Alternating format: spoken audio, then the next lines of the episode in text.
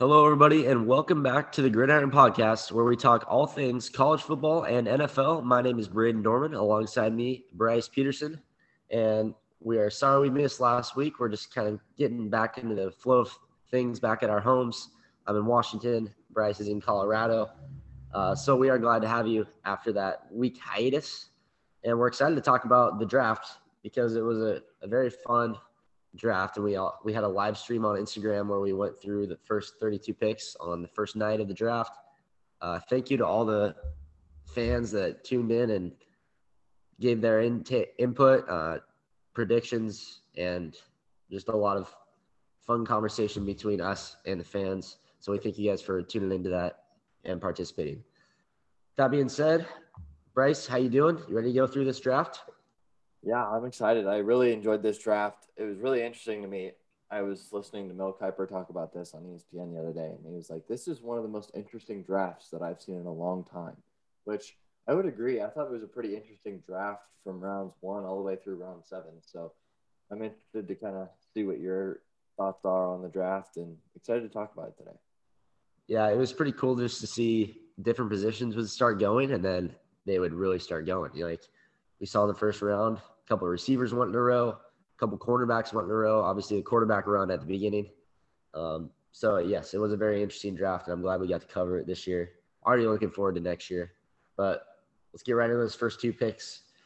The two picks that we said were pretty much clear-cut, unless something crazy happened. Trevor Lawrence is the new face of the Jaguars. Zach Wilson is going to be the quarterback for the New York Jets. You like him?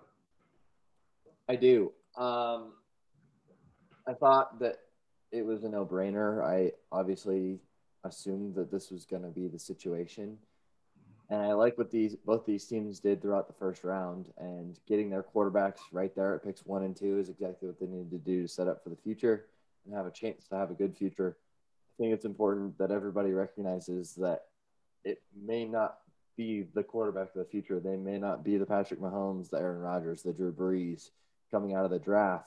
They might be busts, but it's worth taking the risk on it at picks 1 and 2 to just see because of the talent that they've showed at the college level. So I liked what both these teams did. Obviously, we'll talk about the rest of their picks here in a couple minutes, but I did like what they did overall. Something I'll pop in here before we keep moving on. Next Gen Stats does an athleticism score for every college athlete that did a pro day. No team drafted more kids with an athleticism score of 75 or more than the Jets. The Jets picked 6, Panthers picked 5, Cowboys picked 5, Broncos picked 5, 49ers picked 5. So it was really interesting to me to kind of see that stat and be like, yeah, the Jets went and took some athletic guys that are fast, strong. We'll see what they can do on the football field and with the football IQ piece of the game, but they definitely did have a good draft as far as getting athletic guys. I think these are the two right picks for these two teams. I think Lawrence has a chance to be really good under Urban Meyer. I think Urban Meyer is just one of the better coaches out there, and I think he's going to have some success in this NFL. And I think they're starting to put the pieces around him to, potentially have a bright future. Again, I don't think these two teams are going to be competing immediately, but I think in a couple of years there's a possibility. Zach Wilson, on the other hand, I just need to see more, and I do think there's a possibility that they turn things around with the new coach, Robert Saleh, from the 49ers. But if there was going to be a bust in this draft out of these first 5 guys, I honestly think it might be Zach Wilson, and it may not be because of the guy himself. It's more likely going to be because of the guys around him. But I don't know. I just think situation-wise, he has the biggest chance to be the bust out of these first 5 guys. And I know that's kind of a bold prediction, but, we've seen guys that go really, really early, like a.k.a. the first 5 picks at the quarterback position, and they haven't had as much success as the guys that are going in the 8 to 15 range. So hopefully that turns around, and hopefully these guys have success because I'm rooting for them. But I don't know. That's kind of what I have thought of the last week. Yeah, I would 100% agree. I think it's really interesting because you look at Trey Lance, and even Trey Lance, he's with a team that was supposed to pick back at 8, 12, somewhere in that range, a team that has a roster around him that has weapons already. Zach Wilson is stepping into a roster that the weapons that he has are also rookies. He doesn't really have that many veteran weapons at New York, and so he's already being set up for failure. And so that's the thing that we see quarterbacks in picks roughly 5 or 8 through 15 and 20 succeed because those teams already have weapons. They have a team built around them. They have a head coach that's been there for a year or two. Zach Wilson is stepping into a brand new team with virtually zero weapons other than rookies. So I think that's kind of a big piece for me. I would 100% agree with your prediction. I think Zach Wilson probably has the most potential for a bust just because Trey Lance is so well set up at the 49ers.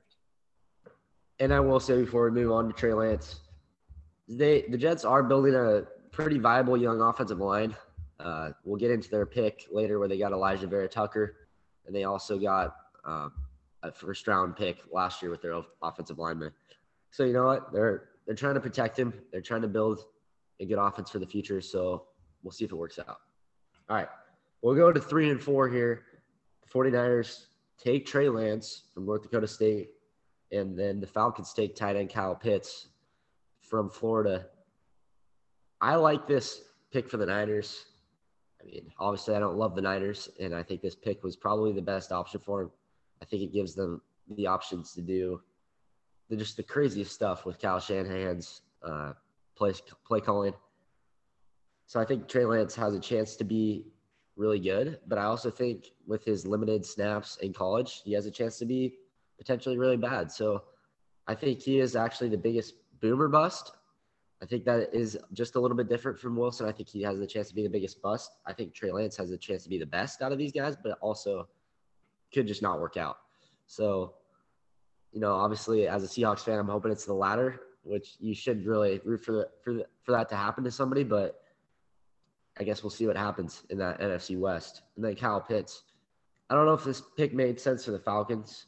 I think they may need to go maybe should have gone for a quarterback when they're available, but this gives them a chance to maybe go for a wild card because their offense is really good. They got Calvin Ridley, Julio Jones, and Kyle Pitts. Yeah, I would agree. I think that the Trey Lance pick, I like it. I don't think I would have taken anybody else here, but we'll see if it creates issues, and we'll see what the Garoppolo situation is. I think this will be a team to watch here coming up in the first couple weeks of the season because they're either going to stick with Garoppolo or they're going to toss in Trey Lance. So I think that'll be the interesting thing to watch. I do think that Trey Lance will sit for the first bit, but I do think it'll be interesting and they will be a team to watch. The Kyle Pitts pick at number 4, I like it. I don't know necessarily why. I think they could have taken Justin Fields here and had their quarterback for the future, but I guess they like a guy in the next draft class more probably, or at least think another guy in the next draft class has potential to be at Matt Ryan's successor. So they went and said, hey, let's go get a weapon, see if we can't win this year. And if we can't, then worst case, we get a blank quarterback next year. So I think that was probably the Falcons' thought when taking this pick. And I think it was probably just, hey, let's take best available. And Kyle Pitts was clearly best available. They must be planning on getting Gardner Minshew. He must be the quarterback of the future for the Atlanta Falcons. Let's go, baby. All right, so you like the pick with Lance. Again, I think it was a better fit than Mac Jones. I think Mac Jones is too much like Jimmy Garoppolo. And then I think, you know, Lance has that boom or bust over Fields, and I think just he has the potential to be better than Fields down the road, but I do like Fields. All right, at 5, the Bengals took Ja'Marr Chase instead of Penei Sewell. And at 6, the Dolphins took Jaylen Waddle, which was one of our first big surprises of that first round. Yeah, I think it was actually quite interesting. Ja'Marr Chase to the Bengals, I like it. I mean, you already know Joe Burrow has good chemistry with this guy. You know they'll be dangerous together. But if Joe Burrow's not standing on his feet, he's not going to make any throws. So I think that's my number one concern heading into the year is, did the Bengals offensive line suddenly train their butts off in the offseason and get a buttload of talent out of nowhere and just suddenly be really good? Because I don't know why they wouldn't have gone Penei Sewell here. But Hey, lucky for the Lions. Moving on, the Jaylen Waddle pick to the Dolphins. For me, this was a little high. I would have taken probably Devontae Smith over Jaylen Waddle. But I like the pick. You're putting them back with Tua.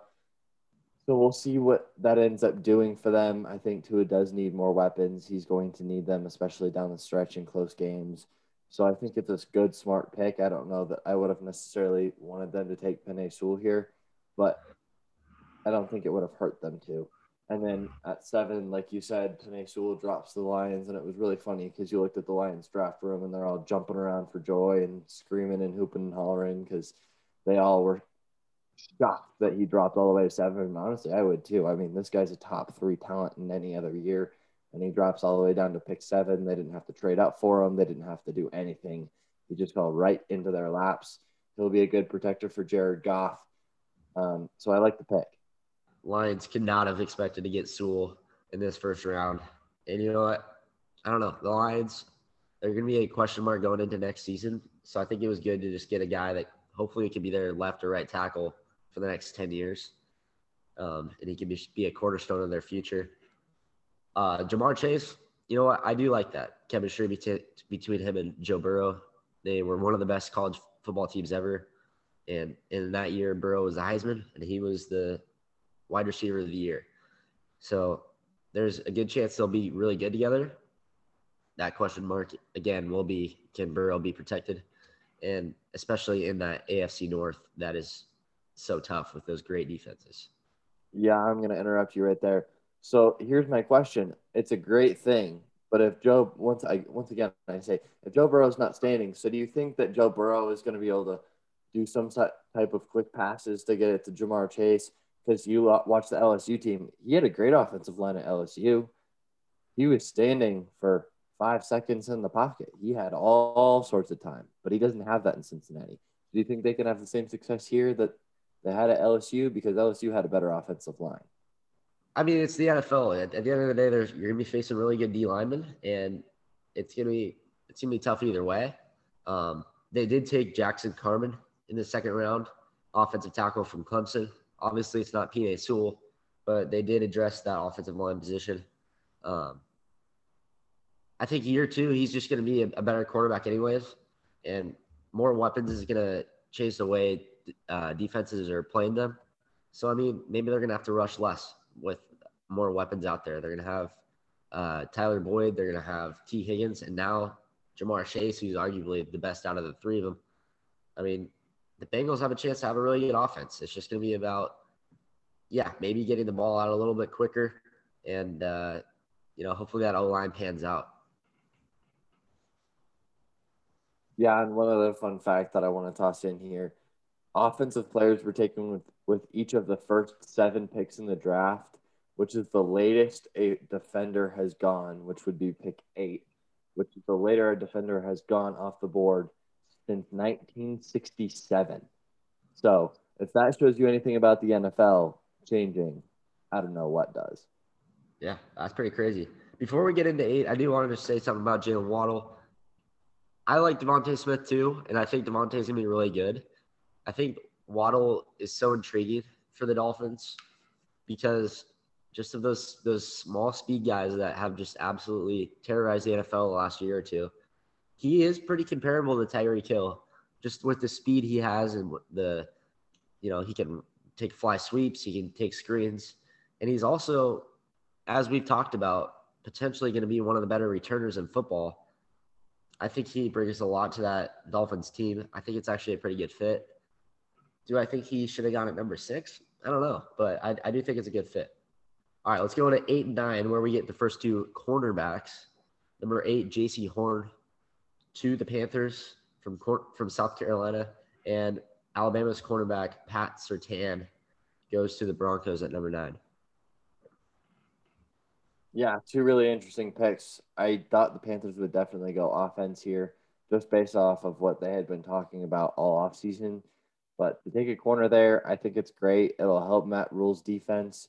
It'll build the defensive side of the ball, which we talked about last year was one of their bigger issues. So I like the pick there. The Broncos pick at number 9 was really interesting to me. A lot of people thought that was going to be Justin Fields, but it ended up not being Justin Fields. It ended up being a corner. I don't know why they took a corner because they already have one of the best secondaries in the league. But I don't mind it. I think he's that good of a player that at 9, it's good value. And so you take him. And that's what the Broncos have done in the past, is drafted for the best available guy. And I think he was the best available guy at that second. And so I don't mind it. Yeah, it is pretty interesting. I mean, J.C. Horn was expected to be potentially the second or third corner to go off the board. And with them taking him at 8, obviously they were thinking, we're probably going to take him here at 8 no matter what, because he's going to be available, unless there was an offensive player they felt was going to drop that went before him. And a couple ideas I've had, maybe they thought Jaylen Waddle would be there at 8, and they thought they could take him there. Maybe they thought Trey Lance was not going to get drafted by the Niners, and he might drop all the way to 8. And maybe that was going to be the quarterback they would go for. Obviously, neither of those things worked out, and J.C. Horn was their guy. I really like J.C. Horn.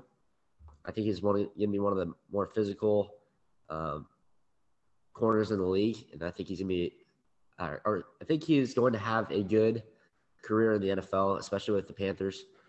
And then the Pat Surtain, yeah, I mean, it is a little weird to go with the corner there, but he probably was one of the best players available.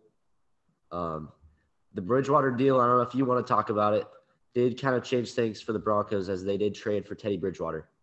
Yeah, so the Broncos traded for Teddy Bridgewater last week right before the draft, so you guys didn't really get a whole lot, or I guess 2 weeks ago right before the draft, so you guys didn't get a whole lot of content from us on that. But Teddy Bridgewater was traded to the Denver Broncos for a 6th-round pick. The Panthers will pay $7 million of Teddy Bridgewater's remaining $10 million on his deal, and the Broncos will pay him $3 million. So a very cheap quarterback for the Broncos headed into this year, and we'll just see if that's their backup plan for Drew Locke, if Drew Locke is now going to be the backup, if there's going to be a quarterback competition. That'll be interesting to watch. So that will be the thing to look out for come training camp and preseason, that these teams may end up the Broncos may end up having a quarterback competition, and it may be either between Teddy Bridgewater or Drew Locke. Yeah, I mean, it's never fun to not necessarily know who's going to be under center going into the season. And I think maybe they're like, we already have two guys that we're going to be battling together. We don't really want to throw a third guy in there and really stir things up. So getting a player at a different position maybe made more sense for them. And I think, you know, Drew Locke still has the potential to be a good quarterback in this league, and I still think Teddy Bridgewater is good for a couple more years. And he's won with good teams, so we'll have to see what he does with the Denver Broncos team that is in a pretty tough division. So I like those two picks at 8 and 9 with the two quarterbacks. Let's just round out 10 before we get to the first trade of the draft, with the Eagles taking Devontae Smith. Actually, the Eagles were a part of the first trade of this draft, as they traded up from 12 to 10, swapping picks with the Cowboys, who went back to 12. Obviously, the Cowboys were hoping to get a quarterback there at 10. So they're like, all right, I guess we have to reassess here. And they moved back a couple spots. The Eagles do get Devontae Smith, wide receiver from Alabama. We really like him. He has a chance to be really good. Obviously, the quarterback situation in Philadelphia has been a little off and on the last couple of years. So hopefully him and Jalen Hurts, ex-teammates at Alabama, can figure things out and have some success. I like the pick. How about you, Bryce? Yeah, I like the pick overall. I think it's going to be on Philadelphia to be able to keep him in motion and moving before the snap. I think that will be the biggest issue, because he is so light and so skinny for an NFL wide receiver that he's not going to be able to line up against press coverage. He's going to get blown off the line if they do that. So it will be on the Eagles to creatively use him in their offense. And picking a guy at 10 means you're willing to change that playbook up a little bit to get that guy success. And I think it will be a great weapon for Jalen Hurts, as long as the Eagles do their job of making sure they can keep him in motion with the defender's hands off of him at the line of scrimmage. Yeah, they just got to get the ball in his hands. We saw what he did with the ball in his hands, yards after the catch. The guy's really good. Absolutely a top 10 pick in my mind. And I think the Eagles got a steal there. Hopefully that pans out. Number 11, we get another trade, as the Chicago Bears come flying up from pick 20 to swap with the Giants. And they do actually give up a couple first rounders, obviously the 20th pick and then next year's first rounder. And they're going all in. They go get Justin Fields, quarterback from Ohio State. They're saying this is the guy. We don't even need a first rounder next year because he's going to work out for us. Now Andy Dalton and Justin Fields are in the quarterback room. Maybe Dalton starts couple weeks and then Fields will take over. Do you think Fields is going to be the guy that turns things around for Chicago? Maybe. I think this will also be another interesting team to watch come training camp in the preseason, because Andy Dalton was told that he was the starter headed into the draft. So I think that will be the interesting thing to watch. I also think that both the Bears and the Giants benefited from this.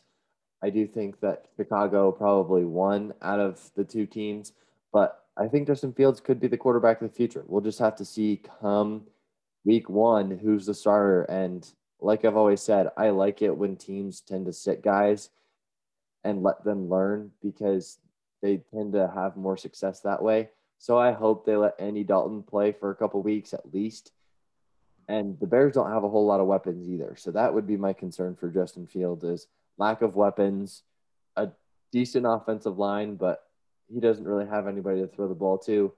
And if in that NFC North, he's going to get rocked if he tries to run the ball too much. So I think that he will have to be smart about how much he runs the football, and he needs to find a way to get the ball to Allen Robinson and some of those bigger weapon guys, even though they are few and far between in Chicago. I think it was huge for Chicago to get their QB of the future. I did like what the Bears did with their next two picks, getting Tevin Jenkins in that second round, offensive tackle from Oklahoma State, who a lot of people thought was a first round talent. And then they also got another offensive tackle with their next pick. So obviously they're, really keying in on protecting him. And hey, we don't know what's going on with the Packers. And you know me, I'm always going to bring up the whole Aaron Rodgers situation. If Rodgers leaves, that leaves the door wide open for a team like the Bears to potentially go after the Packers for the division. And we could potentially see Justin Fields playing some playoff games next year. So if things work out in Chicago, this could be one of the bigger turning points in Chicago Bears history if Justin Fields really does work out for him. All right. Pick 12, the Cowboys get Micah Parsons, linebacker from Penn State. And at 13, the Chargers get offensive tackle Rashawn Slater from Northwestern. Cowboys moved back, obviously thinking they were going to get a corner. They end up with Parsons, who I think is one of the bigger talents in the draft. Obviously, he has some off-field issues, but we know the Cowboys, they don't have any problems with off-field issues. Yeah, I like the pick here at 12. I think it's great value. I think that the Cowboys will have to figure out how to keep Micah Parsons out of trouble, but I do think it's a great pick for them. I liked Micah Parsons a lot. In our mock draft, I had him all the way up. I think it was like 4 or 5 or something like that. I liked the kid a lot. He's very, very athletic, has one of the best athleticism scores by Next Gen Stats since like 2013 among all linebackers or something like that. So he's a great athlete. He finds the ball well. I love this kid. They're just going to have to find a way to keep him out of trouble. I think it's great value for them at 12. And then at 13, with the Chargers taking Rashawn Slater, I think the Chargers were probably jumping for joy at this one. I didn't think that Rashawn Slater was going to fall all the way down there. I definitely thought the Giants might take him at 11. The Cowboys could have taken him at 12. I think there are a lot of different places that he could have gone before this, and he just happened to fall to them at 13. I think this is exactly what the Chargers were hoping for. It's a great situation for them, and I love this kid. He's big. He's strong. He blows guys off the football, and he's a good kid overall. Yeah, we talked to Peyton Ramsey, quarterback for Northwestern. He said he never played with him, but he knew he was legit. I agree. Just watching a film of him, Rashawn Slater's going to be a really good offensive tackle in this league. And he's going to be the protector of Justin Herbert, rookie of the year, a guy I love that has the potential to be really, really good. So the Chargers got a great pick there. And then the Cowboys never failing to get that flashy guy. Parsons was just the flashy guy sitting there for them at 12. And I think he has a chance to be really good for their defense. All right, at 14, the Jets are like, you know what? Let's go get some more picks. We already got Zach Wilson. Let's trade up to the 14th pick for the Vikings, sending the Vikings back to 23. And they get guard Elijah Vera Tucker from USC to further protect Zach Wilson, the future for the Jets. Yeah, I like this pick. I've liked this kid since day one. I think that he's a great offensive lineman. I love taking offensive linemen here mid-first round. I think there's usually great value for offensive linemen there if there's the talent in that year's draft. So I like the draft here. I like that it will help Zach Wilson. It'll help the running game for when they are able to set that up. I think that the Jets just had a great draft overall. I mean, if you want me to give them a draft grade right now, I'd say they're in A to A- range. They addressed all their needs. They had great value. They made great trades. They do still have some value at next year's draft. They didn't just draft away everything they had like Chicago. They don't have great value at next year's draft now because of their trade. But I like what the Jets did. They kept their value where it was. They got some really great players. I really like Elijah Vera Tucker. I think he'll be very, very good in the NFL. And I think it'll help keep this offense two-dimensional because he will help their running game as well as their passing game. Man, the Jets have a chance to build a really young and good offense. It's just going to be about year one. Can they be good year one? They got Elijah Moore and probably the best second-round pick of the year, in my opinion, for wide receiver from Ole Miss. And then Michael Carter, running back from North Carolina, who I think could be their guy if he can pan out in the fourth round, which is another steal. So the Jets have an offense that could really work out or it could just not work out at all. We're just going to have to see. Year one's going to be huge for them. And, going back to that bust thing, it's up to year one. And I truly believe that. At pick 15, the New England Patriots take quarterback Mac Jones from Alabama. Of course, Mac Jones drops to 15. Yeah, I think it's a great situation for the Patriots. I think they knew once it got past, I honestly say the Broncos, they knew they were safe because there were two great quarterbacks still on the board. They knew they were all good when it came to that. And so they were like, we don't even need to trade up. We can keep our trade value both in this year's draft and next year's draft, be able to take Mac Jones, who they wanted all along. And Mac Jones said this is who he wanted all along. He wanted to head to New England. So I think this is a great situation for both teams. Mac Jones is obviously super excited to go to New England. I think it'll be great. I think Cam Newton will still play this year, and Mac Jones will probably still sit for at least, I'd say, 3 to 4 weeks at minimum. I'd love to see him sit the entire season and play next year, continue to get his IQ up, get consistency, maybe be able to get his feet moving around a little bit more than they were. I would love to see that happen, but I could see him moving in if Cam Newton starts to struggle around week 5 or 6. So that will be the interesting thing, definitely, to watch. I loved this pick for them. I thought it was great overall. Yeah, there are a couple of fun things I have thought about this pick. I think Mac Jones should sit out that whole first year just because we've seen so much success with guys sitting out that first full year. Obviously, Patrick Mahomes, Lamar Jackson. You let Cam Newton go out there.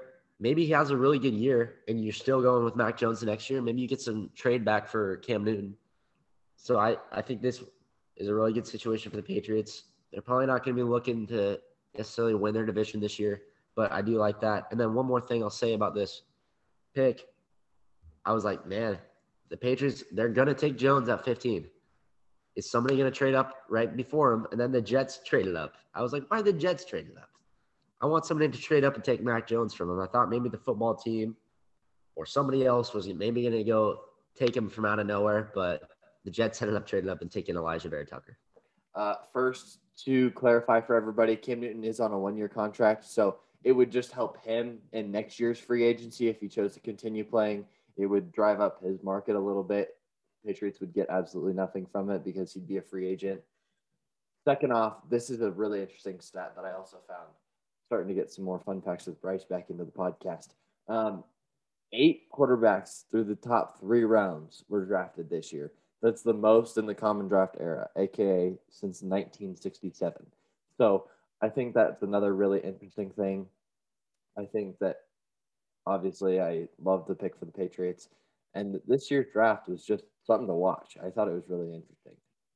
Moving into pick 16, the Arizona Cardinals took Zaven Collins, linebacker, Tulsa, I love this pick. And here's something. Here's another interesting thing. This is another athleticism score.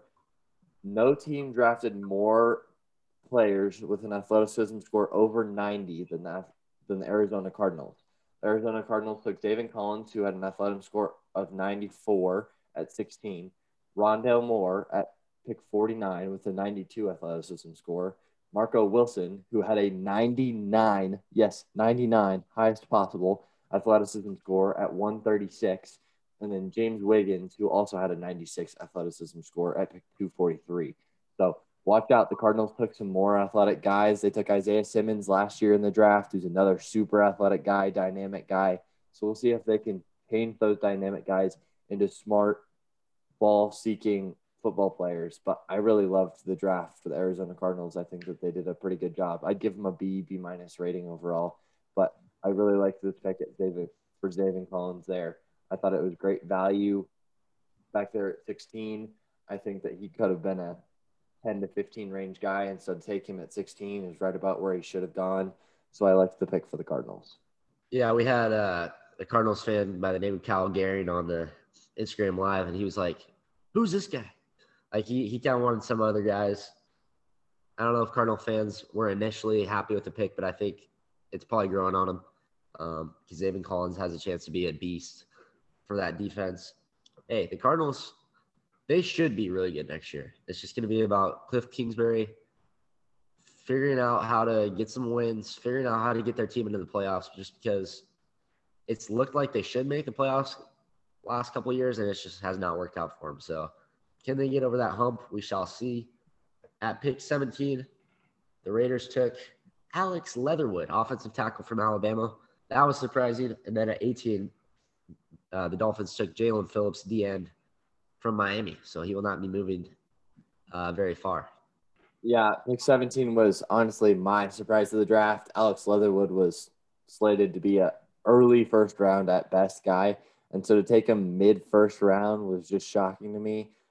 I'm a huge fan of trading back for guys, and I don't know who Vegas thought was going to take Alex Leatherwood in that first round, but I have no idea why they didn't at least trade back to like pick 22, 23, somewhere in that range to take the guy. They wasted a high pick on a guy that I think is second round talent. Don't get me wrong. I think he's a great kid. I think he's a great football player, but I just don't see the value here. I think it was a major reach by the Vegas organization. I think this will be an interesting pick to watch. Yeah, I think we have to remember that, and Mayock, Mike Mayock, the GM for the Raiders, reminded us of this. The Raiders don't care about the professionals' rankings of these things. They have their own big board, and obviously Leatherwood was very high on their board. Maybe that's different from some other teams, but at the end of the day, they don't care. This was their guy, and I guess we'll just have to see if that works out for him. In our opinion, that was a reach, and it may not work out for him. Yeah, and I think this is something that bothers me. I hated that Mayock quote, because I think that's partially ignorance on his part.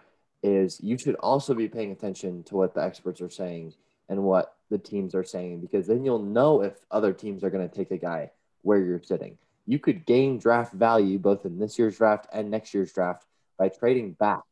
But instead, you're going to take a guy at 17 that most teams weren't going to take until the early first round, second round. So I think that is slightly ignorance on Mayock's part, but he's old, he's stubborn, he's just like Gruden. They're both going to do what they want and not going to care about anybody else. So nothing's ever going to change. But I do think that was something really interesting. And honestly, I was like, if I was a Raiders fan, I'd be livid right now. So anyway. Yeah, that's a great point. If he's their guy, he's their guy. You can pick him. But don't pick him at 17 when you know nobody else is going to take him. Trade back and get some value out of that pick and have a better draft and take him out a pick that makes more sense. So I do like that point from you. And then Jalen Phillips going to the Dolphins. It's pretty cool. He gets to stay in the Miami area, play for a team that he's probably been rooting for and watching. And then he's the first edge guy to go off the board. And I think he has a chance to be really good for that Dolphins defense that was already pretty darn good last year. Yeah, I thought this was a really interesting pick. I liked it overall. I like Jalen Phillips. I like the talent that he brings. I thought it was interesting that Miami went edge here with their second first-round pick, but I like the pick overall. I think Miami did a good job of balancing the talent and what they needed, as well as the best overall guy that was available at that moment for them. So I like Jalen Phillips. Luckily for him, he's not going to have to move very far, and I think he'll be happy there at Miami. Yeah, and I really wanted the Dolphins to take a running back. I know 18 may not be the right spot to take a running back. Things did not really work out for them because I think running back was one of their bigger needs, and they didn't even draft one at all. So we can talk about in that second round. They were one pick away from potentially getting Javonte Williams, who one of our fans, Justin Damashevitz, has commented many times saying Javonte Williams was the best running back in the draft, which I think he's going to be really good. But the Broncos traded up and took him right before the Dolphins could have taken him. So then the Dolphins just elected not to take a running back. Again, I don't know if that was the plan for the Dolphins to go with Williams, but that could have made this a very, very good draft for the Dolphins if they could have gotten him. Instead, the Broncos swooped in and got him.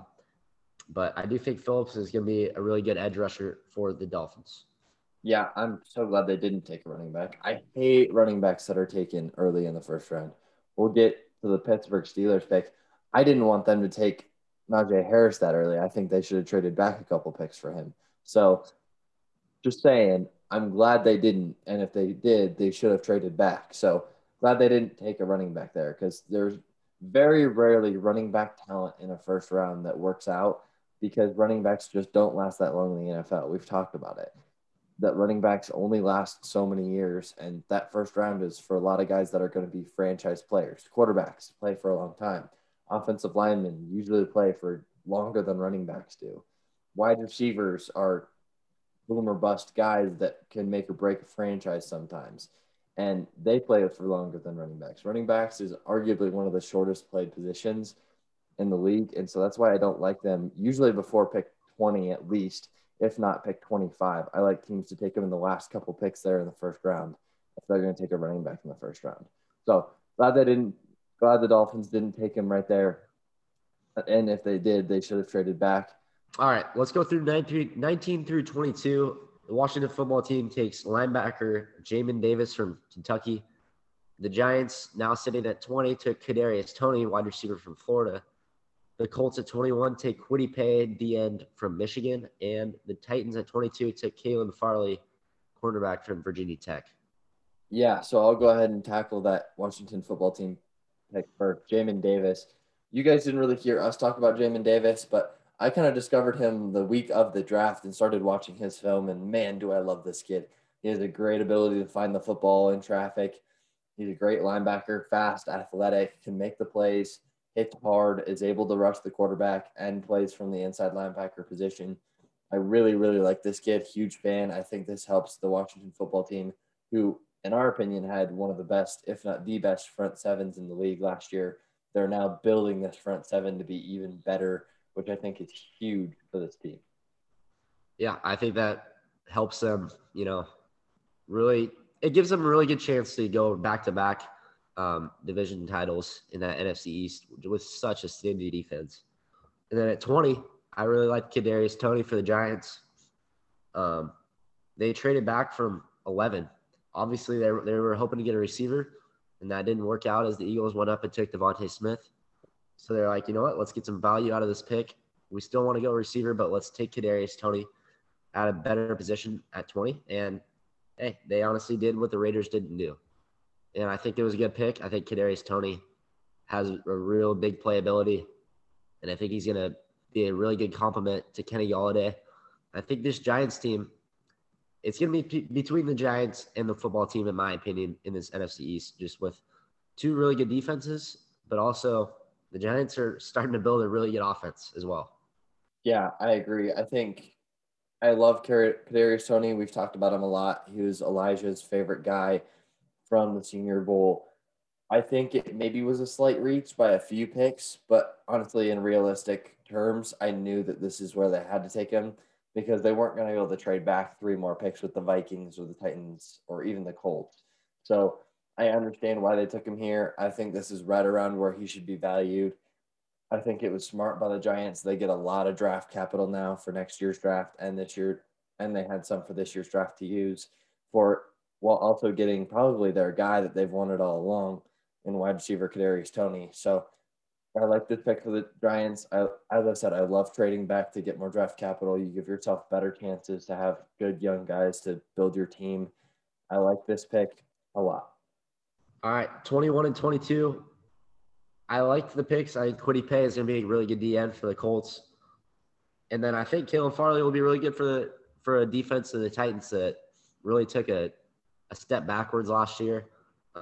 Hopefully Farley's health concerns are, you know, out the door, and this was actually a really good value for him because if he's healthy, Farley's a guy that probably should have gone in the top 15. So it's a good pick for the Titans. I think these are two teams that I thought may go receiver, but they all just at the end of the day decided to go defense. Yeah, and I think I watched the Colts behind-the-scenes deal of their draft day. They were all shocked that Kwity Paye was still sitting there at 21, so it was not even a thought to take Kwity Paye. As soon as they saw that he was still on the board, they said, yeah, get him on the phone right now. So I really like the Colts pick. I love Kwity Paye. I think he has some great potential, and he'll be good in Indianapolis. That defense has been one of their strong points, and so to continue to keep that up and build that is really important for the Colts. And then Caleb Farley, I liked this kid a lot. Before he had, I remembered that he had some health concerns. He was maybe my favorite, if not top three favorite corner in the draft. So I liked him a lot. I really think that he could be a great player. We'll see about his health concerns. I think he probably should be fine here in the future, but we'll just have to see. I think it could be a great potential trade for Titans. Moving on to pick 23, Christian Darrisaw, offensive tackle, Virginia Tech, was taken by the Vikings. I like the pick overall. I like Christian Darrisaw, but I just don't know that they could make a better pick for where they were at. Rumors were that they wanted Justin Fields, and that's why they traded back. We'll just have to see where they ended up with Christian Darrisaw. I think that this could be an interesting pick. Yeah, that's pretty crazy that they were thinking about getting Fields. At the end of the day, they're at 14. They couldn't have expected Fields to make it that far, but that would have been pretty crazy if Justin Fields went to Minnesota. Getting an offensive tackle, that's great. At the end of the day, though, the Vikings need to figure out their defense, because their defense was not very good last year. And they did, with their second pick, they took Kellen Mond. So obviously they are a little worried about Kirk Cousins. And, you know, they're hoping to move on from Cousins at some point in the near future. Maybe Kellen Mond will be the guy for the future. But I don't think they addressed their defense enough this offseason. And I don't think it's going to really change too much because they have such a great offense. If they could have helped the defense out a little bit, I think they would have had a good chance to make a playoff run this year. Moving on to 24. There goes Najee Harris, at running back from Alabama, going to the Steelers. I think it's a good fit. I just feel like the Steelers have always just been that downhill running team, smashing in the face, and Najee Harris is exactly that. This is right where I like running backs to go. As I said, this is the earliest I like to see running backs go in the first round. I think this is right about where their value is. It doesn't really matter how good they are. So I like this pick. And then Travis Etienne drops at 25 right there, right behind him.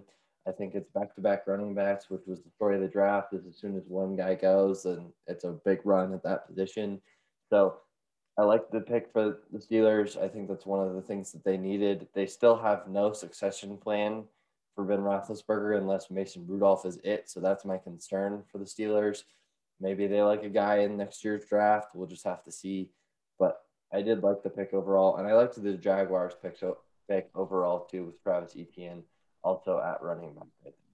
Yeah, it'll be interesting to see what the Steelers do at quarterback. I think they have Dwayne Haskins also maybe there, but Haskins has not had a very good start to his NFL career as well. But again, I like the fit with Najee Harris. I was really surprised when Travis Etienne went to the Jaguars. Now thinking about it a little more, it's made a little bit more sense to me. Getting Etienne and Trevor Lawrence, teammates at Clemson, back together, that made a little sense. Having a potential two-headed monster at running back with James Robinson, who was a really good rookie running back last year for the Jaguars. I mean, maybe Urban Meyer's like, you know what? I've seen success with two-man running back systems, and we can have these two guys alongside Trevor Lawrence. And in the next 5 years, maybe they can go on a run. So the Jaguars are putting together a lot of firepower on their offense, and they'll have a chance to do something really good in the near future. At 26, the Browns take cornerback Greg Newsome II from Northwestern. The Baltimore Ravens take Rashad Bateman, wide receiver from Minnesota. Yeah, I like the pick for the Browns. We talked to Peyton. He thought Greg was a great player. He loved going against him in practice, made him a lot better. I like him overall. He has great ball skills. Will make this Browns defense even better.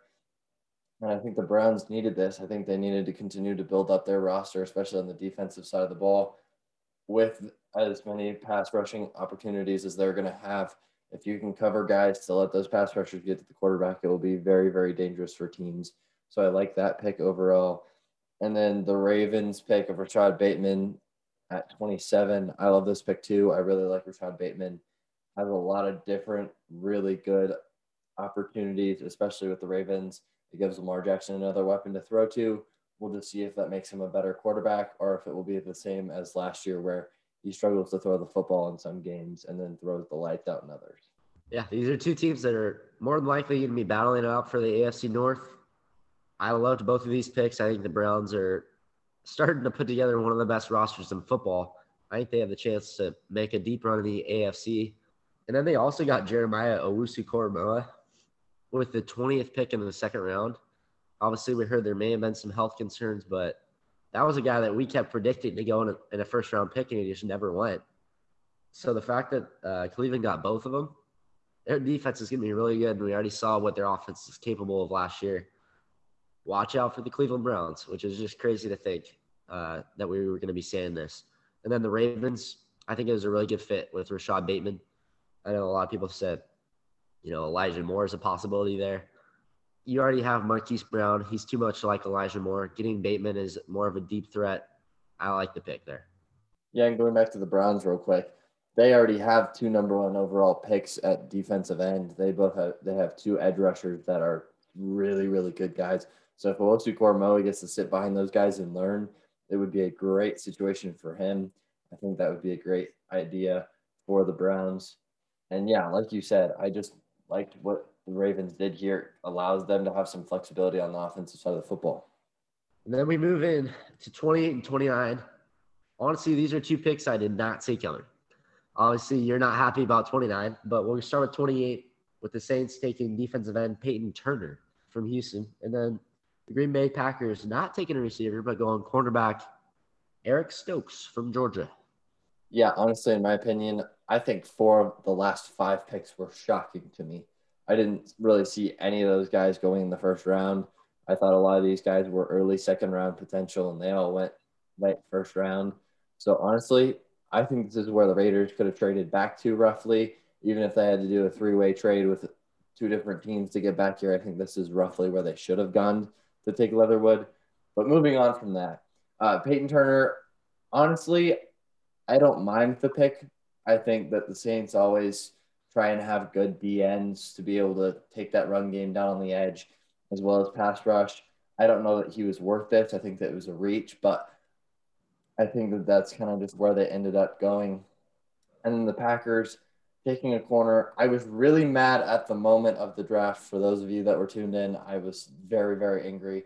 And going back and looking at it, now I'm not super angry. I'm a little frustrated, but not super angry. We ended up getting another wide receiver later in the draft.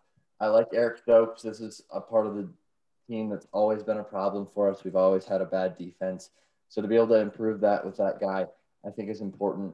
And then I'll kind of move into the whole Rodgers thing. So for those of you that didn't tune into our draft, Adam Schefter broke news on draft day, just a couple hours before the NFL draft, that Aaron Rodgers wanted out of Green Bay. And while it made all of us very sad, none of us were very shocked. And then I've gone through and I've researched this from different podcasts and different shows and ESPN and The Athletic and all these different places. And now I'm realizing that this could have been complete BS. Aaron Rodgers is upset that it got out into the public to begin with. So he's upset that it's even in the public because he wasn't even sure that he wanted to leave Green Bay. I mean, yes, he was very frustrated because he probably knew who we were trying to take with our first round pick, but he wasn't like, I'm going to leave. And he wasn't telling Adam Schefter, hey, break this on draft day. Adam Schefter admitted the other day on a podcast that he didn't even have sources. It was just a buildup of what he's been hearing for weeks and weeks and weeks, and then suddenly decided on draft day, you know what? Why wait? Let's just break it right now when it's the worst time possible that you could ever do that. Sounds like a great idea, Adam Schefter. Jeez. So that is kind of where I ended up with that. I think that the Rodgers situation will obviously need to be resolved. I think he's probably going to be here for another year in Green Bay. We'll see what the future holds outside of that. But that is kind of the update on all the Rodgers news for you guys as far as we have here. And we are recording this on Mother's Day, May 9th. So just so you guys are aware if something breaks after that, but before we release this on Thursday, we didn't know about it when we were recording this. Happy Mother's Day, first of all. Happy Mother's Day, Mom. I also heard that Rodgers maybe said, you pick me, I'll play if your GM is gone. Is that true? So that is another thing that people have said, and he has never really said that. I listen to the Pat McAfee show almost every day to try and get some NFL draft and NFL news in general. And AJ Hawk is always on the show, and he's a former longtime Green Bay Packer, and he hung out with Rodgers last weekend, something like that. I don't remember exactly when. And he said Aaron Rodgers is definitely not going to retire, and he doesn't really want the GM gone. He just is frustrated with the GM. So people are saying that he wants the GM gone because of some leaked text messages, which could be completely made up, that he made fun of the GM. But I really think that he's just frustrated. I don't think that any of that's really necessarily the full truth. I think it's media twisting that. In your case, I'm sure you're hoping it is. It's all just a little crazy and out of proportion. Obviously, that was the case for Russell Wilson. So maybe it'll just boil over. Just, you know, Rodgers will be back in the green and yellow next year. But, hey, you never know. Next couple weeks, maybe he's a Denver Bronco. Maybe he's a Las Vegas Raider. I guess we'll just have to wait and see. I know a lot of NFC teams would love to see him, head out of the conference. And it's pretty obvious that he's not going to be a 49er now, or do you think that's still a possibility? No, I don't think that's a possibility at all now. I think Trey Lance is the quarterback of the future, and the 49ers have moved on from that possibility. Going to the last three picks, at 30, the Buffalo Bills took DN Gregory Rousseau from Miami. The Baltimore Ravens took Odafe Owe, outside linebacker from Penn State. And then the reigning champ Buccaneers took outside linebacker Joe Tryon from Washington. Yeah, and I'll keep my takes short on this one. Love Gregory Rousseau. Think he could be a great guy, especially in Buffalo. I think that he'll have success there, and that's what Buffalo needs to continue to build is that defense. They have a good defense already, but if they can build it more, they'd be able to stop the Chiefs a little bit more and be able to keep Josh Allen in football games.